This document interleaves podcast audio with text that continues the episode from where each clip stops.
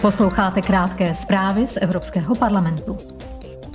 Europoslanci vyjádřili značné obavy z prohlubujícího se nedostatku vody a sucha před letním obdobím, a to při setkání s komisařkou pro energetiku Kadri Simpsonovou, která k tomu řekla.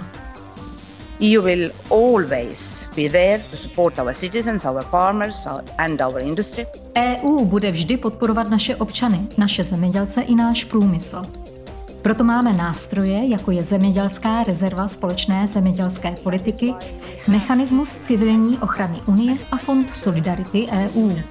A proto jsme nedávno přijali cíle Unie v oblasti odolnosti vůči katastrofám, které nás povedou k lepší připravenosti na katastrofy a reakci na ně.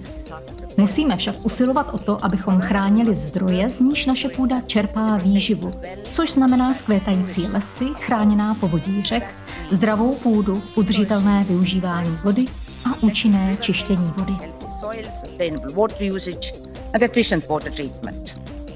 Podle nejnovějších údajů Evropské observatoře pro sledování sucha je v současné době vyhlášeno varování před suchem na čtvrtině území EU.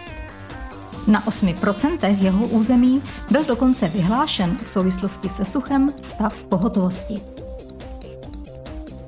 Na plenárním zasedání europoslanci i nastínili, jak vidí budoucnost Ukrajiny v Severoatlantické alianci. Prioritou je začlenění Ukrajiny do tohoto společenství. Diskuze se zaměřila i na možné formy podpory při obnově této země po ruské agresi. Kosovská republika a její obyvatelé i nadále s nadějí hledí do budoucnosti, a to do budoucnosti v Evropě. I tato slova zazněla na plenárním zasedání z úst kosovské prezidentky Osmaniové. Zdůraznila rovněž, že její země si přeje udržitelný a spravedlivý mír, ale také stabilitu, jež se opírá o respektování svrchovanosti a územní celistvosti a dobré sousedské vztahy.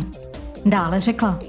In our DNA, European values v našem DNA jsou evropské hodnoty a duch EU hluboce zakořeněny. Právě tyto hodnoty utvářely naši minulost, inspirují nás v současnosti a směřují nás k budoucnosti, v níž Kosovo skvétá jako maja evropských myšlenek. Kosovo, které doposud neuznalo pět členských států EU, a to Španělsko, Slovensko, Kypr, Rumunsko a Řecko, požádalo o vstup do EU v prosinci loňského roku. Nyní jej Unii považuje za potenciální kandidátskou zemi.